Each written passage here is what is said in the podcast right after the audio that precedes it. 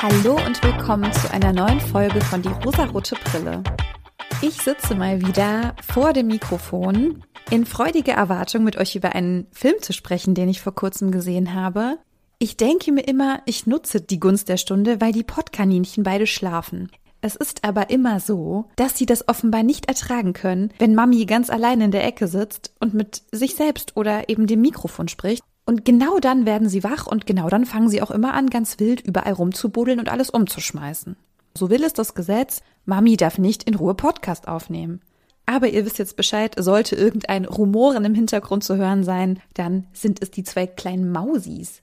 Unabhängig davon möchte ich aber heute mit euch über den Film Königin der Verdammten sprechen.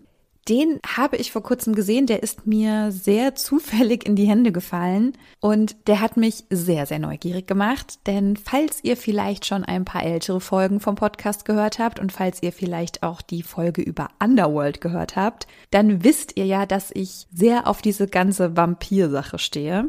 Und was sollte mich da neugieriger machen als die Königin der Verdammten, also die Königin der Vampire, wie es auf dem Cover auch schon so ein bisschen angedeutet wird.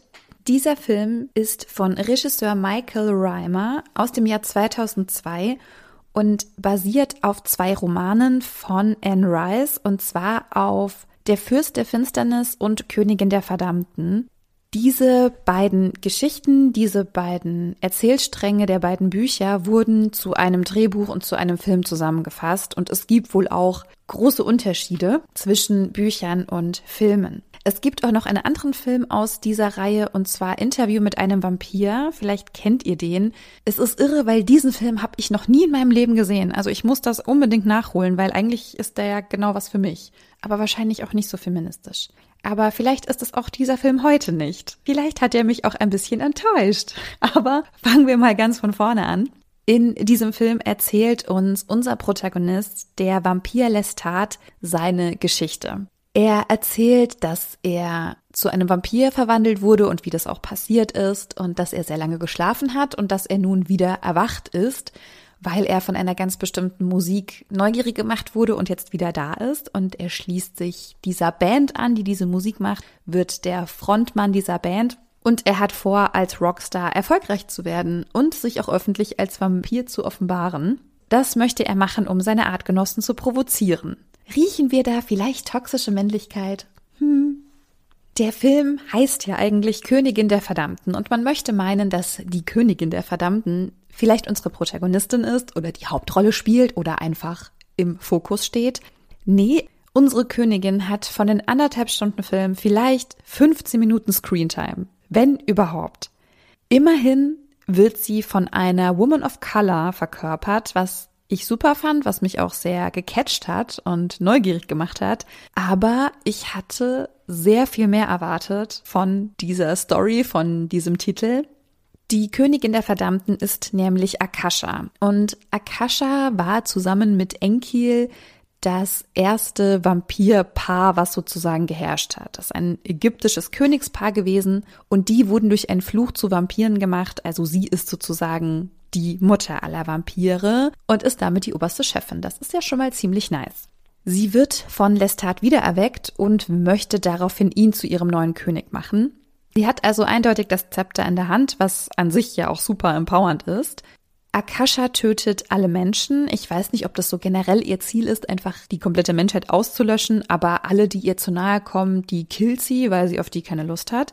Und Lestat findet das richtig blöd und lehnt das ab. Ich weiß nicht so ganz, warum er das so grundsätzlich ablehnt, aber wahrscheinlich, weil er auch die Menschheit ein bisschen dafür nutzen möchte, damit er von irgendwem bewundert werden kann.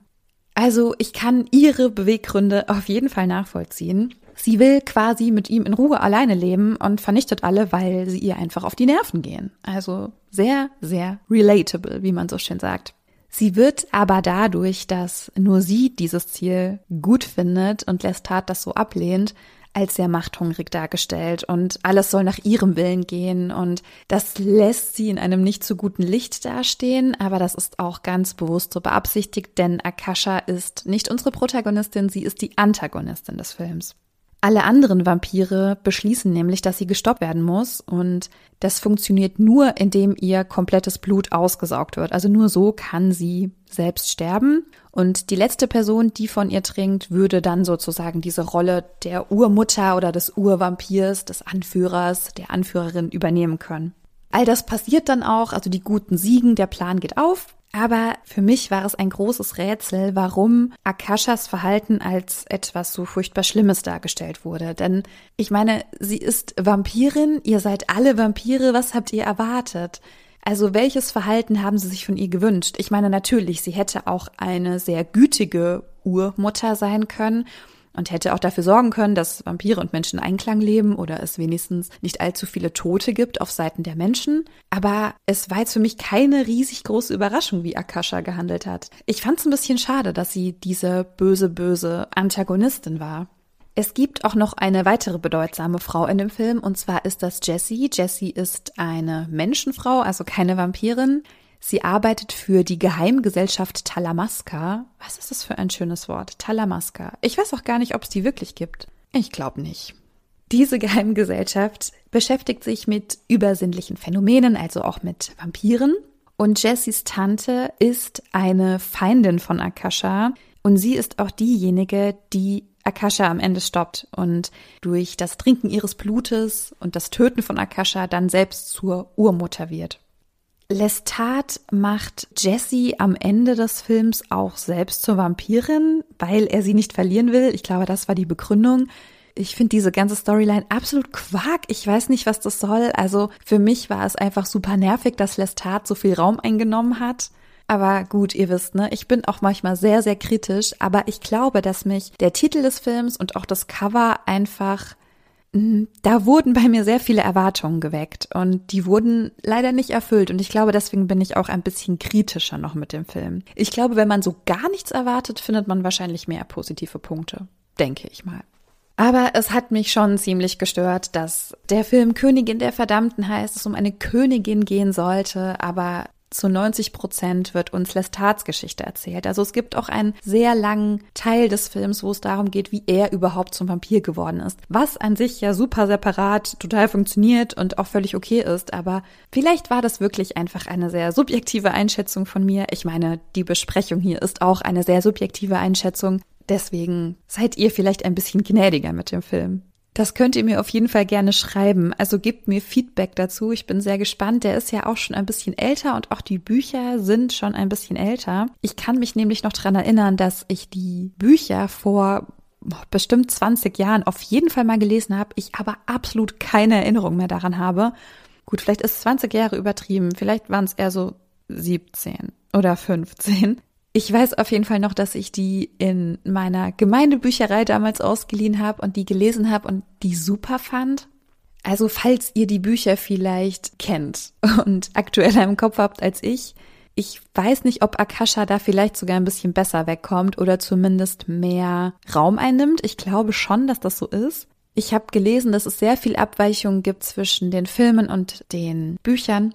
Aber es war mir heute trotzdem ein Anliegen, euch diesen Film vorzustellen, weil er mich schon aufgeregt hat. Also aufgeregt klingt immer so negativ, ne? Aber der hat auf jeden Fall was in mir gemacht. Es kann ja auch sein, dass ihr das ein bisschen anders seht. Grundsätzlich sind die Frauenrollen in dem Film nicht super, super kacke. Da gibt es auf jeden Fall schlimmere Filme und schlimmere Vampir-Stories auch. Allein, dass es Akasha gibt und sie diese Urmutter ist, die für ein Problem sorgt, das ist ja auch grundsätzlich schon mal richtig toll. Und auch Jessie, finde ich, ist ein sehr interessanter Charakter und auch die Beziehung dann zu ihrer Tante, die eigentlich ihre Ur-Groß-Urtante ist. Sie stammt eigentlich von einer Vampirfamilie ab, ist selber keine Vampirin, wird dann aber zu einer. Also ich glaube, wenn man den Fokus darauf legt, kann man auf jeden Fall auch Empowerment finden und Feminismus finden. Ich war einfach so grundsätzlich ein bisschen enttäuscht von der Verpackung, als würde man ein Geschenk öffnen und man denkt, man wüsste, was es ist, weil es von außen schon so eingepackt ist wie etwas, was man kennt oder mag. Und dann macht man es auf und dann ist es das leider nicht. Also vielleicht versteht ihr, was ich meine. Ich würde mich auf jeden Fall freuen, wenn ihr mir dazu Rückmeldungen gebt. Das könnt ihr sehr gerne bei Instagram unter dem Post machen oder ihr schreibt mir eine Nachricht. Und Ich freue mich, wenn wir ein bisschen in den Austausch kommen. Es kann manchmal sein, dass ich euch erst etwas später antworte, weil manchmal bin ich sehr müde von Social Media und von meinem Smartphone. Deswegen habt einfach etwas Geduld mit mir, aber eine Antwort, eine Rückmeldung kommt auf jeden Fall. Und wenn ihr mögt, hören wir uns auch in der nächsten Woche wieder. Ich freue mich, wenn ihr klickt und downloadet. Das macht mich alles sehr, sehr, sehr froh, wenn ihr fröhlich diesen Podcast hört. Lasst es euch gut gehen und bis zum nächsten Mal. Ciao.